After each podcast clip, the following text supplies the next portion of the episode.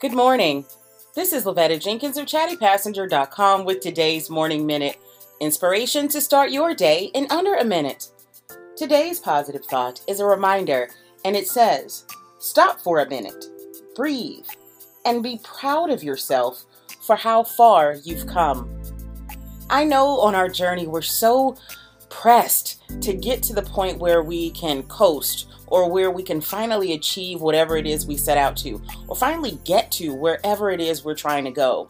But I want you to know sometimes it's best to just take pause, breathe, take in the surroundings around you, and realize yes, you're not where you want to be, but you're miles ahead of where you were.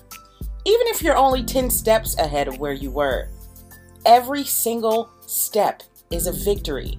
Every single step you take in the right direction to becoming who you want to be is a victory.